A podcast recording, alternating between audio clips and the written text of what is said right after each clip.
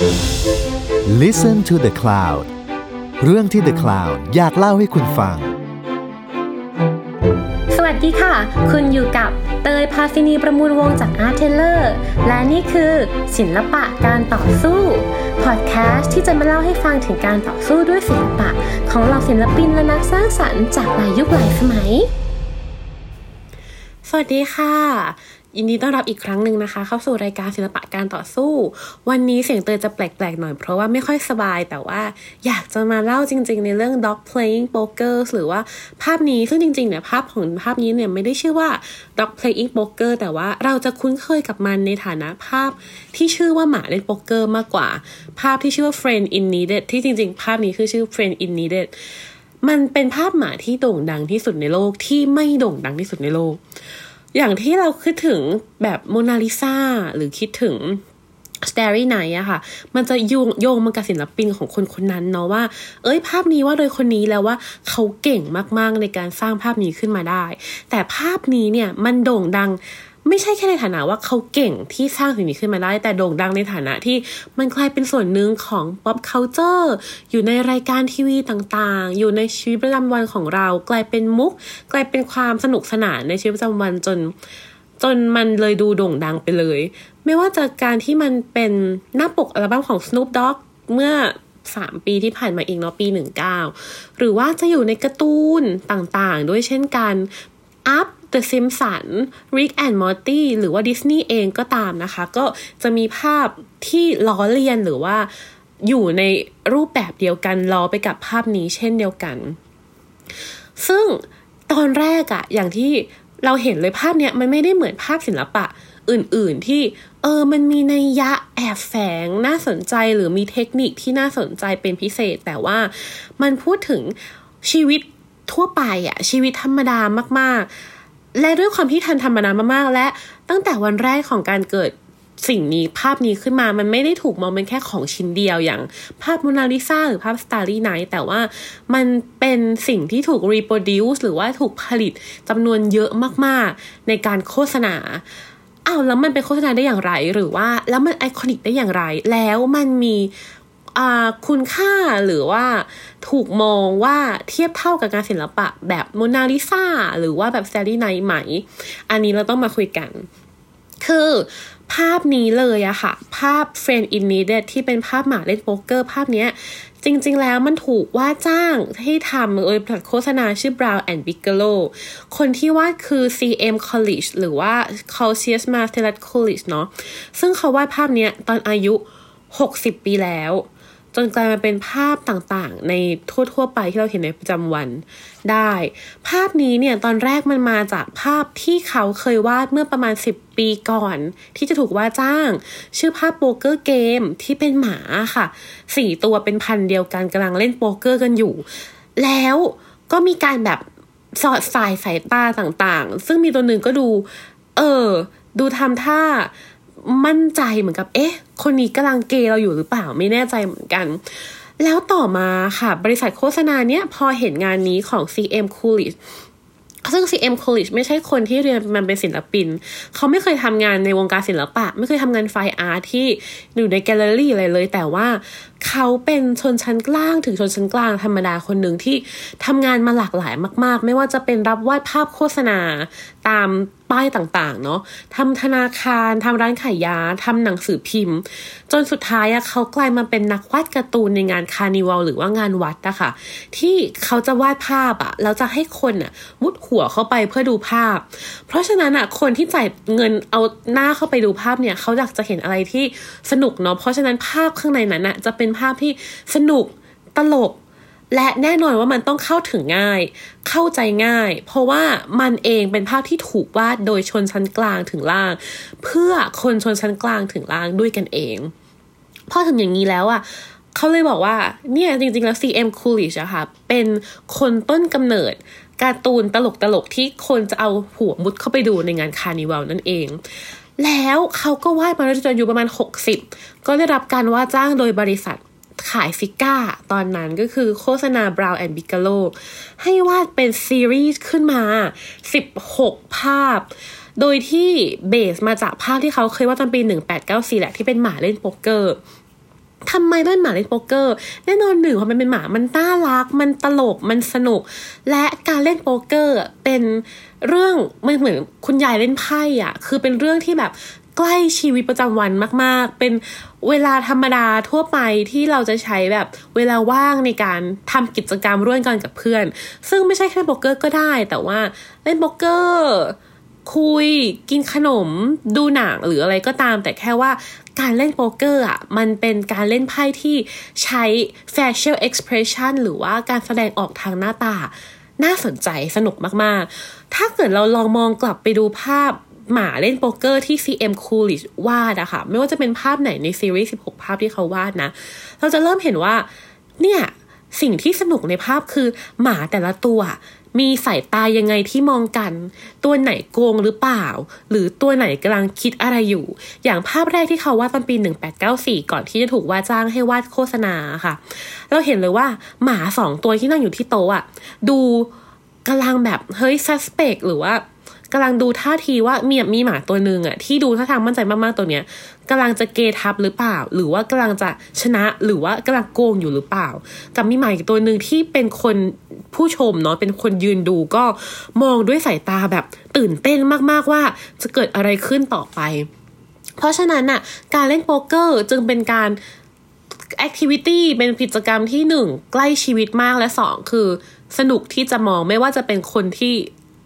ดูจากแบบโอเคข้างนอกเองหรือว่าคนที่อยู่ข้างในภาพที่กำลังมองอยู่ แล้วก็สามารถที่จะดูคนเหล่านั้นด้วยก็ได้ว่าเขาแสดงท่าทางมายังไงบ้าง เราเห็นเลยว่ามันมีหลายเวอร์ชันมากๆ ไม่ว่าจะเป็นหมา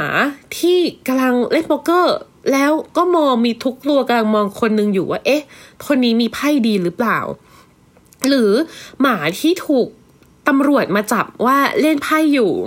หรือลูกมือโวย แบบคนอื่นโวยว่า เอ้ย คนนี้โกงหรือเปล่า หรือว่าจะเป็นแบบภรรยาหมา ภรรยาหมามาตามสามีหมา แล้วก็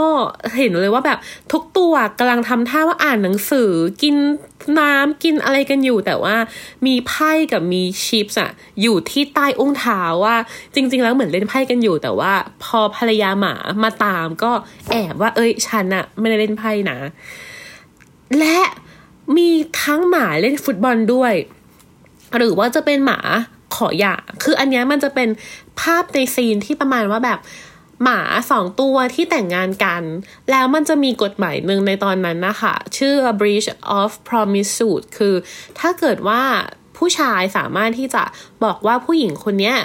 ยั่วยวน ล่อลวงแบบ โกหกได้อะค่ะ ก็จะก็จะสามารถที่จะทำให้การแต่งงานนี้เป็นโมฆะได้ อันเนี้ยก็เหมือนกับว่าเป็นซีนนั้นที่มีหมาทุกตัวหมาตัวอื่นกำลังแบบหมาหมามุงกันอยู่ว่าเฮ้ยเกิดอะไรขึ้น แล้วก็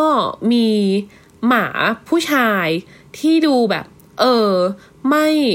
ไม่ไม่ไม่มองอะไรเลยแบบแบบจะอยากจะยาแล้วก็หมาผู้หญิงตัวเล็กๆ ที่เอาของมาให้ดูเต็มเลยว่าเนี่ย มีทั้งจดหมายรัก มีทั้งปอกคอทอง มีภาพวาดมีของมากมายที่แสดงว่าคนคนนี้รักฉันจริง ๆ ไม่ได้ล่อหลวงมันเลยเหมือนกับว่าในทุกๆซีนที่ CM Coolidge วาดขึ้นมา มันคือซีนหนึ่งที่เราจริง ๆ เราสามารถที่จะเห็นได้ในชีวิตประจำวันเราจากคนธรรมดานี่แหละ แต่ว่าพอมันมองในมุมหมาปุ๊บ มันน่ารักขึ้น และเอาจริง ๆ มันคล้ายๆ กับการดูละครน้ำเน่าอะค่ะ คือความดรามาติกเกินความเป็นจริง หรือว่าความสนุกของสถานการณ์ที่เกิดขึ้นตรงหน้าตรงนั้นอะเป็นสิ่งที่มันถูกเล่าออกมาผ่านภาพหมาของ CM Coolidge จนทำให้กี่ครั้งที่กลับมามองอะมันก็ยังเป็นภาพที่สนุก แต่ถามว่ามันมีเทคนิคหรือว่ามันมีนัยยะอะไรที่คล้องจองไปกับไฟอาร์ตหรือว่าศิลปะ ขั้นสูงในสมัยนั้นไหม ก็คือไม่ เพราะฉะนั้นอะงานเนี้ยโดยหนึ่งคือเนื้อด้วยเนื้อหาเนาะที่มันใกล้กับชีวิตคนธรรมดา คนชนชั้นกลางล่างมาก ๆ และเทคนิคที่มันธรรมดามาก ๆ และการ mass production คือไม่ใช่ภาพที่ถูกวาดมาหนึ่งชิ้น แล้วมีคุณค่าเพราะว่ามันมีหนึ่งชิ้น แต่ว่ามันถูกวาดปุ๊บ มันถูกใช้ในการโฆษณา เพราะฉะนั้นมันถูกใช้ทั้งบิลบอร์ด ทั้งใบปิดโฆษณาป้ายต่างๆ ของแจก ปฏิทิน แก้วน้ำเสื้อ เยอะมากๆ ความ mass production ความจำนวนมากของมันทำให้มันกลายเป็นศิลปะที่ kitsch หรือว่า low art คือศิลปะที่อาจจะดูเชยดูเฉิ่ม แต่ว่านี่แหละคือสิ่งที่ใกล้กับชีวิตประจำวันมาก ๆ ที่สุดเช่นเดียวกัน ซึ่งภาพนี้จริง ๆ แล้วอะค่ะ ที่ถูกวาดขึ้นมาและดังที่สุดเนี่ยเขาก็เชื่อกันว่า เอ๊ะ จริง ๆ มันมีคนที่วาดก่อนหน้า ภาพนี้อีก ซึ่งก็คือภาพ Laying Down the Law ตอนปี 1840 ของ Sir Edwin Landseer แต่ว่าเขาก็บอกกันว่าซึ่งยังไงมันอาจจะคล้ายกันได้แหละ แต่ว่าความสนุกที่สุดของงาน CM Coolidge คือรายละเอียดเล็กๆน้อยๆ และ reaction หน้าตาของแต่ละตัวหมาแต่ละตัวที่มันสนุก และและการที่มันถูกผลิตเยอะมากๆทำให้ทุกคนเข้าถึงงานงานนี้ได้ เช่นเดียวกัน คือมันกลายเป็นงานศิลปะที่ดังมาก ๆ ในฐานะ ความ kitsch หรือความตลกความสนุก ความชนชั้นล่างถึงกลาง จน แกลเลอรี่อะค่ะในตอนนั้น museum ในตอนนั้น ชื่อชื่อ Chrysler Museum of Art ที่เวอร์จิเนียเนี่ย เคยประกาศตอนวัน April Fool Day ว่า จะซื้องานหมาทั้งหมดของ CM Coolidge มาอยู่ในคอลเลกชันแล้วบอกว่าแบบ เฮ้ยงานคนนี้ดีมากๆ เป็นงานที่วาดหมามากมาย สุดหรูสุดปัง สุดท้ายก็บอกว่านี่คือ April Fool Day นะ คือเหมือนกับว่ามันกลายเป็นมุกไปว่าการซื้องานงานเนี้ยให้อยู่ในศิลปะ ได้อยู่ในวงการศิลปะจริง ๆ อยู่ใน museum จริง ๆอะเป็นเรื่องตลก แต่ถามว่าทุกวันเนี้ยเรื่องตลกไหมไม่ใช่ เพราะว่างานนี้อะค่ะ งานหนึ่งก็อยู่ใน museum เยอะมากๆ รวมถึงถูกประมูลขายให้กับ collector หรือว่านักสะสมงานศิลปะไปก็จำนวนเงินประมาณ ล่าสุดขายไปน่าจะประมาณห้าหมื่นเก้าพัน ดอลลาร์ก็หลายล้านอยู่เนาะประมาณสามล้านได้ ซึ่งถามว่าทุกวันนี้เรากลับมาบอกอะอย่างที่เราเห็นแล้วแหละว่ามันอยู่ใน museum มากขึ้น มันไม่ได้ถูกมองเป็นโจกขนาดนั้นแล้วอะเพราะอะไร ส่วนหนึ่งเพราะว่าตอนปี 70 ที่ pop art เริ่มเข้ามาในสังคม เริ่มเข้ามาในวงการศิลปะมากขึ้น การเกิดขึ้นของศิลปินอย่างแอนดี้วอร์ฮอลหรือการเกิดกลุ่มแก๊งแบบ The Factory ขึ้นมาค่ะ มันทำให้ความ reproduction การผลิตจำนวนมาก หรือว่าความศิลปะแบบ kitsch อย่างเงี้ยถูกมองด้วยมุมใหม่มากขึ้นว่า จริง ๆ แล้วมันมีความมันมันมีความหมายของมันนะ มันมีความสนุกสนานของมันและทำไมสิ่งนี้ถึงจะไม่ใช่งานศิลปะล่ะทำไมมันถึงถูกมองว่าเป็นอย่างอื่นที่ไม่มีค่าเท่ากับงานศิลปะกระแสหลักที่ต้องมีชิ้นเดียวหรือต้องใช้เทคนิคที่เป็นพิเศษ เพราะฉะนั้นนะคะตั้งแต่ช่วงปี 70 ขึ้นมา งาน Dog Playing Poker เลยได้รับการพูดถึงมากขึ้นในฐานะ ความสำคัญทางสังคม และความสำคัญทางศิลปะมากขึ้นด้วย รวมถึงกลายเป็นส่วนหนึ่งของสื่ออเมริกันอย่างที่เราเห็นในการ์ตูนต่างๆ หรือว่าหนังต่างๆ มากขึ้นเช่นกันส่วนหนึ่งเพราะว่าทุกคนโตมาต้องเคยเห็นภาพภาพนี้อะค่ะ ทุกคน เคยเห็นจับติทิน จากเสื้อจากสิ่งต่างๆ คือถึงจะไม่เคยเห็นภาพจริงที่ถูกขายในตอนนั้นเป็นถูกแจกในตอนนั้นเนาะไม่ใช่ขายหรอกถูกแจกในตอนนั้นเป็นปฏิทินเป็นนั่นเป็นนี่แต่ว่าต้องเคยเห็นการพูดถึงการล้อเลียนสิ่งนี้ขึ้นมาในสังคมเรื่อยๆ เพราะฉะนั้นทุกคนจะเข้าใจ และการใช้ตอบไปเรื่อยๆจะในฐานะมุกหรือในฐานะ การแบบพูดถึงและทุกคนเข้าใจอะจึงเป็นเรื่องที่ทำได้ง่ายมากๆ ถ้าเรามองจริงๆ เราจะพบว่างานเนี้ยมันไม่ได้มีความหมายแค่ในฐานะ popular culture การเป็นส่วนหนึ่งของ pop culture การเป็นไอคอน แต่ว่ามันสะท้อนสังคมด้วยเช่นกัน สิ่งหนึ่งที่สำคัญมาก ๆ ของงานศิลปะคิชที่จริง ๆ แล้วอะค่ะคำว่าคิชอาจจะเพิ่งเกิดขึ้นมาในช่วงศตวรรษที่ผ่านมานี้เนาะแต่ว่า ศิลปะของชนชั้นกลางถึงล่างมันถูกผลิตมาตั้งแต่สมัยที่เกิดสิ่งพิมพ์แล้ว เมื่อเกิดสิ่งพิมพ์การสามารถที่จะ reproduce หรือว่าผลิตซ้ำได้จำนวนมากๆ เนี่ย มันเลยเกิดการว่าการ์ตูนแก๊กขึ้นมาตลอด และการ์ตูนแก๊กเหล่านี้หรือว่าสิ่งที่คนสื่อสารกับคนจำนวนมากส่วนชั้นชั้นกลางถึงล่างจำนวนมากให้เข้าใจได้เนี่ย มันจึงต้องหนึ่งเข้าใจง่ายสองไม่จำเป็นจะต้องใช้เทคนิคที่หรูหราอะไร เพราะว่ามันต้องเร็วและต้องผลิตได้จำนวนมาก เพราะฉะนั้นมันจึงเกี่ยวข้องกับเทคนิคการพิมพ์ในยุคนั้นๆด้วย เช่นเดียวกัน งานแบบนี้มันเป็นงานที่จอห์นเบอร์เจอร์ซึ่งเป็นนักวิชาการศิลปะคนหนึ่งที่เก่งมากๆ เขาเคยบอกว่ามันเป็นงานที่ใช้เพื่ออธิบายและเข้าใจยุคสมัย เราไม่สามารถเข้าใจยุคสมัยได้จากแค่ การดูงานศิลปะ high art ไม่สามารถเข้าใจได้จากการดูแค่งาน painting หรือว่างานภาพถ่ายที่อยู่ในแกลเลอรี่เท่านั้นนะคะ แต่ว่างานเหล่านี้ที่มันพูดกับคนธรรมดาทั่วไปอะก็เป็นงานที่อธิบายวิธีวิถีสังคมของคนธรรมดาทั่วไปได้ดีมาก ๆ เช่นเดียวกัน อีกอย่างหนึ่งนอกจากแนวคิดของการเป็นส่วนหนึ่งของสังคมแล้วอะการที่ การที่มันมีความเทสแย่ หรือการที่มันล้อศิลปะทั่วไปอะ่ะมันก็เป็นภาพสะท้อนที่สำคัญมากๆ ของการเห็นชนชั้นกลางถึงล่างอเมริกันในยุคยุคนั้น ว่าโอเค ในเวลาว่างเขาคิดอะไรกัน เขาอยากเห็นอะไร ความตลกของเขาคืออะไรและเขาทำอะไรกัน อย่างที่สำคัญมากๆคือมันเป็นหมาเล่นโป๊กเกอร์เนาะเพราะฉะนั้นมันจึงเหมือนกับการที่เราได้เห็นว่าอ๋อการเล่นไพ่ก็เป็นส่วนหนึ่งของวิถีชีวิตเช่นเดียวกันในตอนนั้น และ การโกงไพ่หรือว่า reaction ของแต่ละอันของหมาแต่ละตัวเนี่ย ก็เป็นส่วนหนึ่งที่เกิดขึ้นในสังคมด้วยเช่นเดียวกัน ภาพนี้ค่ะถูกพูดถึงอีกครั้งในงานเขียนชื่อว่า Poplolica A Popular History ของอเมริกันเนี่ย ว่าจริงๆแล้วอะงานของ CM Coolidge ที่ว่าซีรีส์เนี้ยในอีกส่วนหนึ่งอะค่ะ มันคือความ การล้อเลียนความหัวสูงของวงการศิลปะอเมริกาด้วยเช่นกัน เพราะฉะนั้นน่ะ การที่ภาพนี้เคยถูกล้อว่าศิลปินเอ่อศิลปินศิลปะงานชิ้นนี้จะถูกซื้อเข้าแกลเลอรี่ในช่วง April Fool Day Full Day ว่าแบบเออมันขำมาก หรือการที่คนบอกว่างานนี้มันดูตลกมาก มันดูแบบไม่ใช่ไฮอาร์ตมากๆอะ่ะ ก็เป็นการล้อเลียนเช่นเดียวกันว่า แล้วอะไรคือศิลปะโดยที่ เขาเองไม่ได้มองเหมือนกับแอนดี้วอร์ฮอลที่ว่า โอเค จะต้องเอางานคิดเข้ามาเป็นส่วนหนึ่งของไฮอาร์ตแต่คือเนี่ยคือการที่เราทำงานศิลปะคิชหรือศิลปะเพื่อคนชนชั้นล่างและกลางเพื่อคนเหล่านี้จริง ๆ ไม่ใช่เพื่อการขายในตลาดศิลปะที่ใหญ่กว่านั้น ซึ่งถ้าถามลูกเมียของผู้วาดเขาเห็นอย่างไร เขาบอกว่าจริง ๆ แล้วทั้งลูกและแม่ของ CM Coolidge ก็คือลูกและเมียของ CM Coolidge เนาะเขาชอบแมวมากกว่า เพราะฉะนั้นเขาบอกว่าจริง ๆ แล้วชอบแมวอยากได้แมวแต่ว่าเขาก็บอกว่าลูกที่ให้สัมภาษณ์เมื่อปี 2002 นะคะอายุ 80 แล้วก็บอกว่า แต่หมาก็ดูเป็นสัตว์ที่จะเล่นโป๊กเกอร์จริง ๆ ก็คงไม่เคยคิดออกว่าแมวจะเล่นโป๊กเกอร์ได้ที่ไหนลูกสาวของ CM Coolidge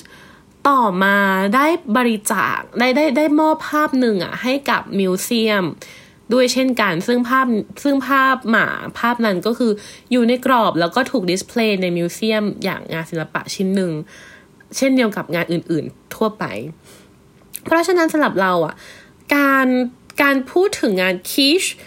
มันเลยไม่ใช่แค่การพูดถึงงานคิชที่ถูกทำเพื่อ ให้มันเก๋สำหรับคนชนชั้นสูง หรือคนที่มีกำลังจ่าย แต่คือการทำงานศิลปะที่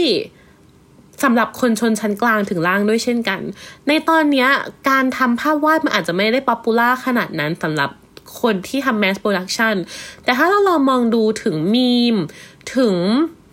ภาพถ่าย ถึงคลิปต่างๆ สิ่งที่